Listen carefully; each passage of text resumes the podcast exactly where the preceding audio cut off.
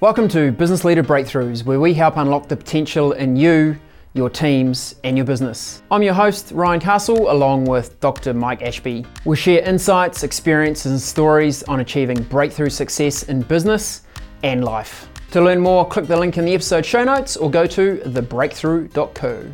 Now let the breakthroughs begin. Mike, welcome along to the podcast. I'm excited to talk about the Great Resignation today. Thanks, Ryan. I'm excited too. We've got a bit of a view that it's a myth. We do, because I think early in the pandemic, there was a bit of a sense that people were leaving jobs and not going anywhere. But I guess it's a real, it's a real employer-focused phenomenon, isn't it? What they see is people leaving. Actually, those people were leaving, many of them, to go somewhere else. They didn't just leave the labour force. Some did, to be fair. There's some thought that lots of people reassessed their lives and did they want to work, and maybe they'd go and start a business or make pottery in some beautiful part of the country. But that's not that many. Most people went to other jobs because you got to eat, right? So the idea that it was a great resignation is a bit of a self-centered view. You might call it the great switcheroo because people went from your place to somebody else's place. Yeah. So I don't think there's any doubt that there has been a significant number of resignations globally. True. No doubt, unequivocal data that has happened. Yep. The understanding of why that has happened, I think, is the point of contention. It's not the fact that 500 million people globally decided that they were going to go and start a pottery business in somewhere remote. Yes, some people made some lifestyle changes. They did that, but it's the smaller percentage. And really, the question for us to discuss today is: well, if they were resigning, but they want to keep working.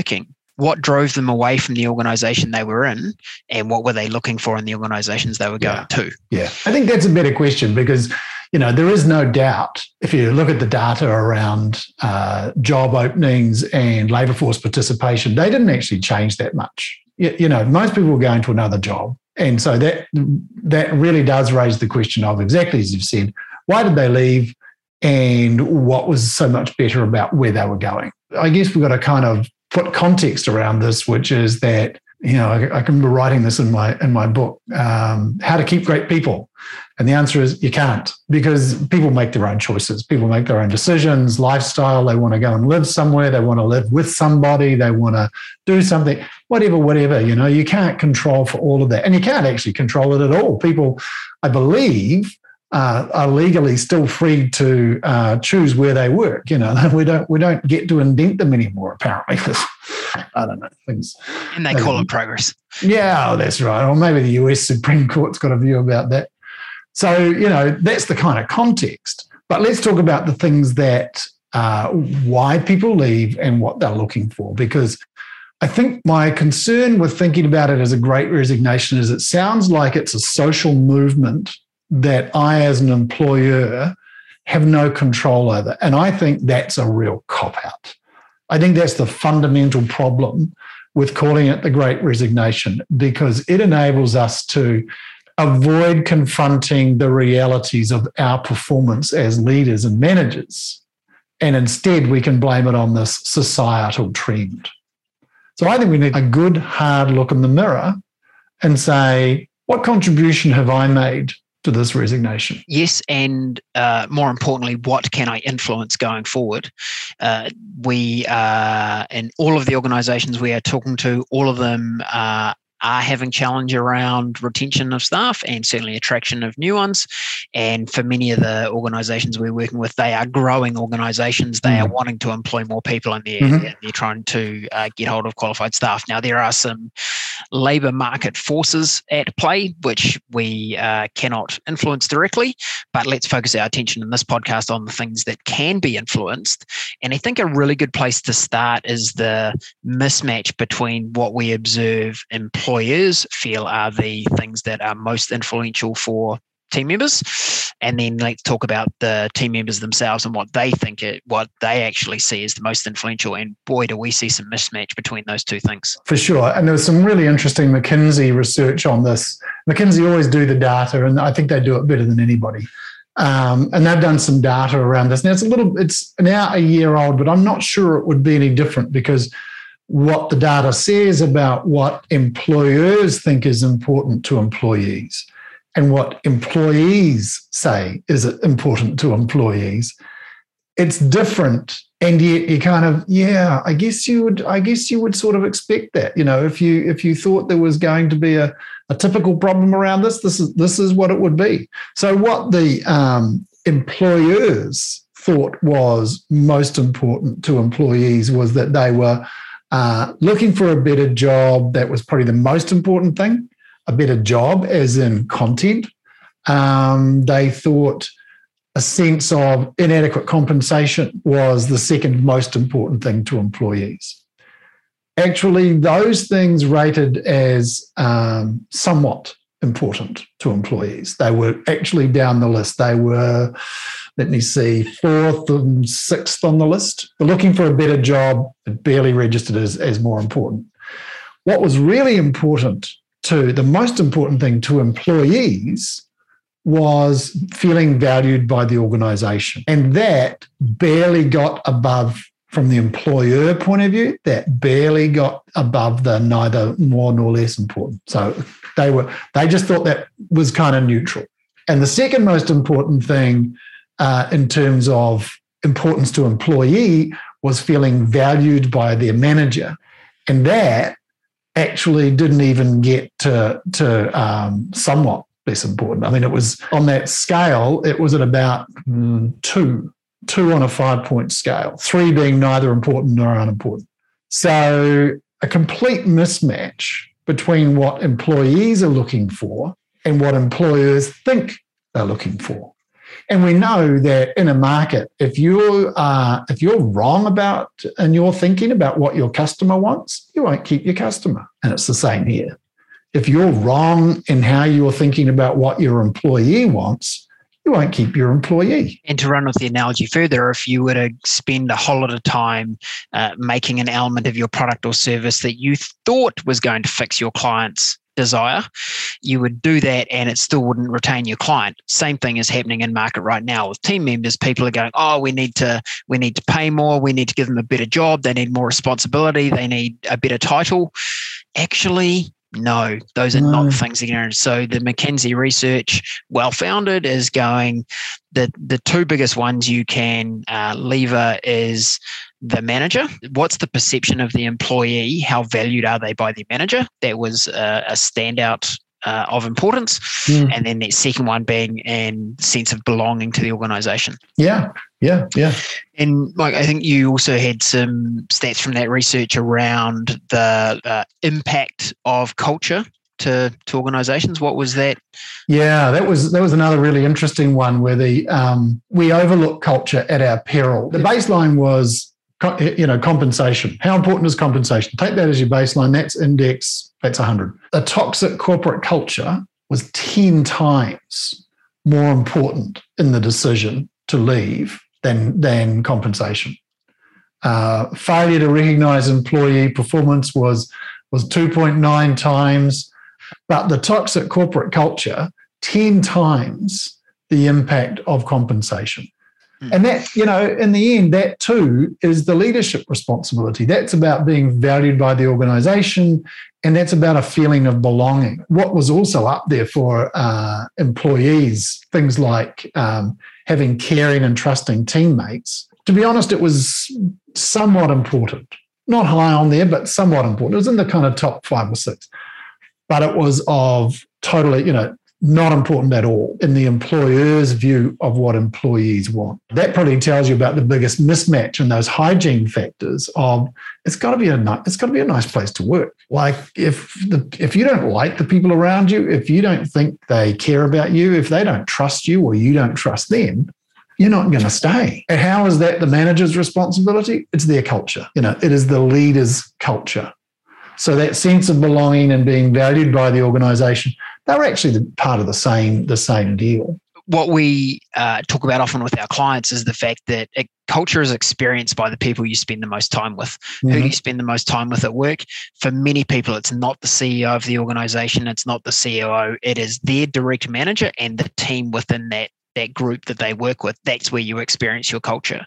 So if your managers don't know how to manage properly and they don't know how to create that environment of good culture, doesn't matter what's being said at the executive table, doesn't matter what posters are on the wall expressing values and isn't our culture great, none of it will matter. It is your manager is the person that has the most direct effect on your experience of culture in an organization. Yeah, that's exactly right. That's where the culture lives, right? That's where, and where it becomes important in a commercial sense is really twofold. One is the retention piece, because it's very expensive to lose people. And the second is the impact on the customer, because poor culture has a direct impact on the customer experience. So based on that research, we see McKinsey identifying that the role of the manager for people is really critical in the appetite to stay in an organization. Why is it that that is so poorly executed for organizations? I think maybe the clue is in exactly how they described it. It was feeling valued by the manager. That's actually one of those soft skills, isn't it? Feeling valued means that the manager is really engaged, not just doing their technical job, not just organizing things and processing things, but actually engaging with those people, treating them as human beings, you know, as we like to say, creating more human workplaces. Feeling valued is about that person, that manager valuing my contribution, valuing me as a person. And that's all soft skill stuff. We know that people are not well trained in the soft skills of management, self-awareness, awareness of others, working with teams, working with others. So training managers in developing their self-awareness, that's what leads to better communication and communication starting from a platform of compassion, actually.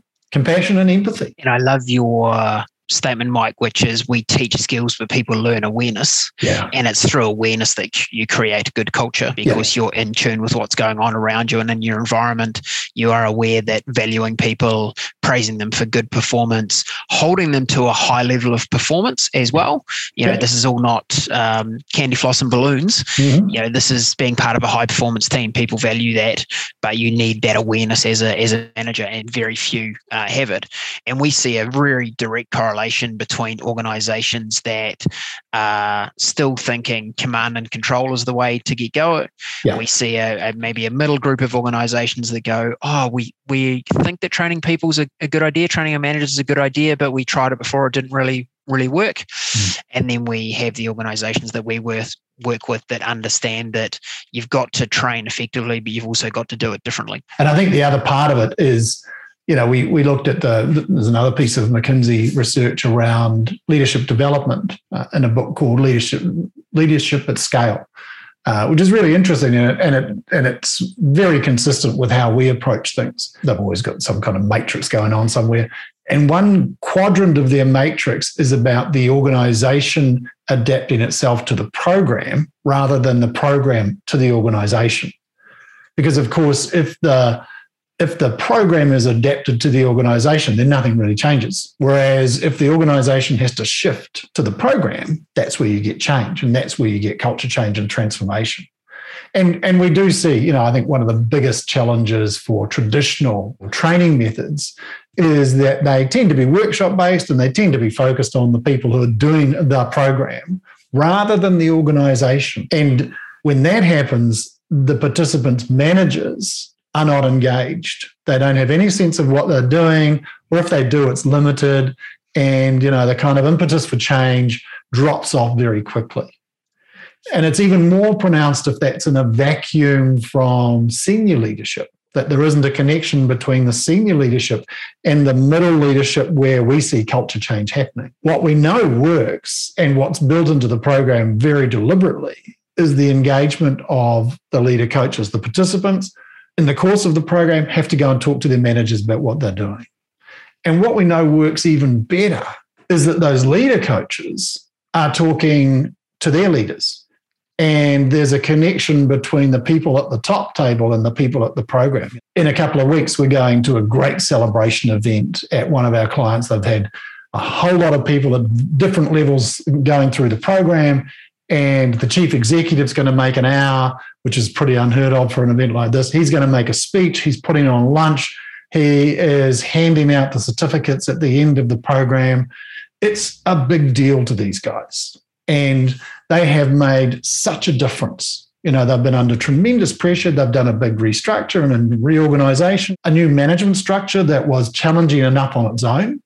And they've really made it work because everybody in the leadership organization has been committed to it. That's a big thing. And that's where you get the culture, and that's where you get the sense of belonging and the feeling valued by the organization. Spot on. So, Mike, let's do a bit of a summary here. Yes, the Great Resignation is real. The understanding of the drivers of that we think are somewhat misunderstood. Research, backed up by McKinsey and certainly our own experience in organisations, would suggest that on one side, the employers are thinking a lot about job scope, titles, money. On the employee side, the things they're thinking most about is how valued am I by my manager and how connected am I to the organisation. Wow. Our view, of course, is that you're not going to get great outcomes from your management team if they don't have the good skills of management, and they should be, they need to be trained. And we have seen that transformation experience when you train your managers well, the impact of the organisation can literally be transformative, which is amazing. And it's why we do what we do, because we love seeing that more human workplace being created in organisations, and it creates good outcome. Now, there's going to be a CFO or a finance director listening to this going, but I still have to justify the return on investment. So the most immediate ROI you can do is the cost of recruitment. And there's various approaches to that, but we all know how expensive it is to have to replace people. Let's run a pop quiz. And I know this is going to be tricky because this is a podcast, but let's run a pop quiz. If people just think about the cost of recruitment, replacement, training, opportunity cost of bringing people up to speed, etc.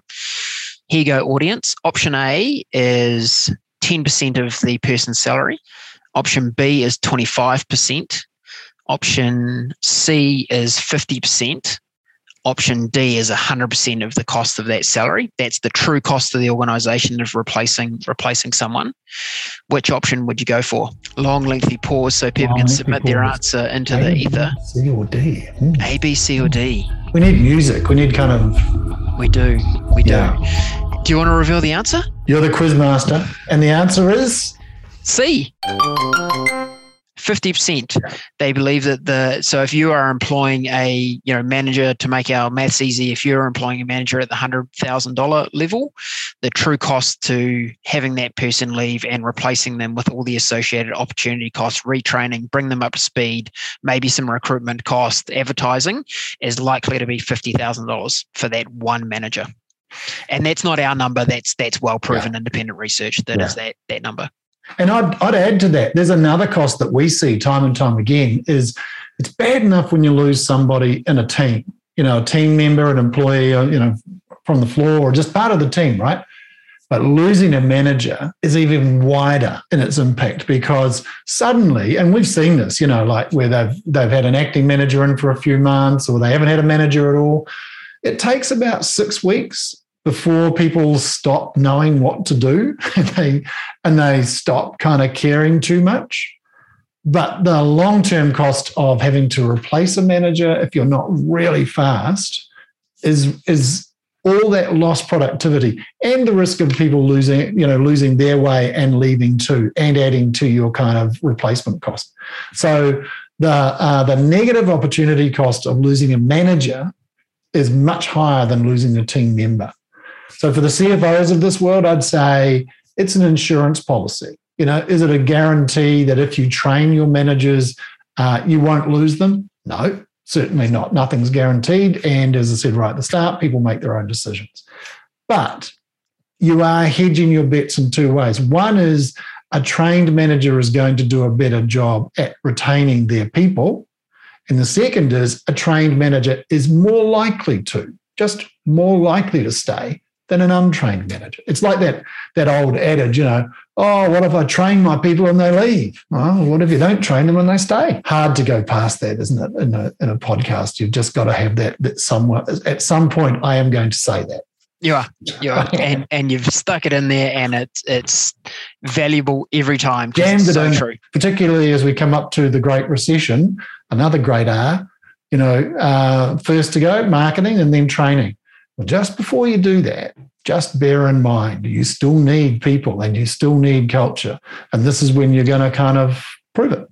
And Mike, I think that comes back to the smart organization versus the reactionary organization. Yeah. The reactionary organization looks at the P&L and goes, what can we slash? Yeah. The smart organization goes, what does our medium and long-term look like in this business? What do we need to do? And they make higher quality decisions because of that viewpoint. Yeah, that's right, Ryan. You know, they either hunker down or they go, okay, we're in for a tough time, but we're going to keep our eyes, you know, we're going to stay on the bridge and we're going to be looking out to see what's 2, 3, 4 years out here and who do we need? Because we will come through this recession. Indeed. Hey, Mike, let's wrap that on the myth of the Great Resignation. In our podcast notes, we will add some links to the McKinsey research and also to a very good blog that Mike has written on this topic. We'll include those links if you would like to investigate further. Thanks, Mike. Thanks, Ryan. Always. Bye. Cheers.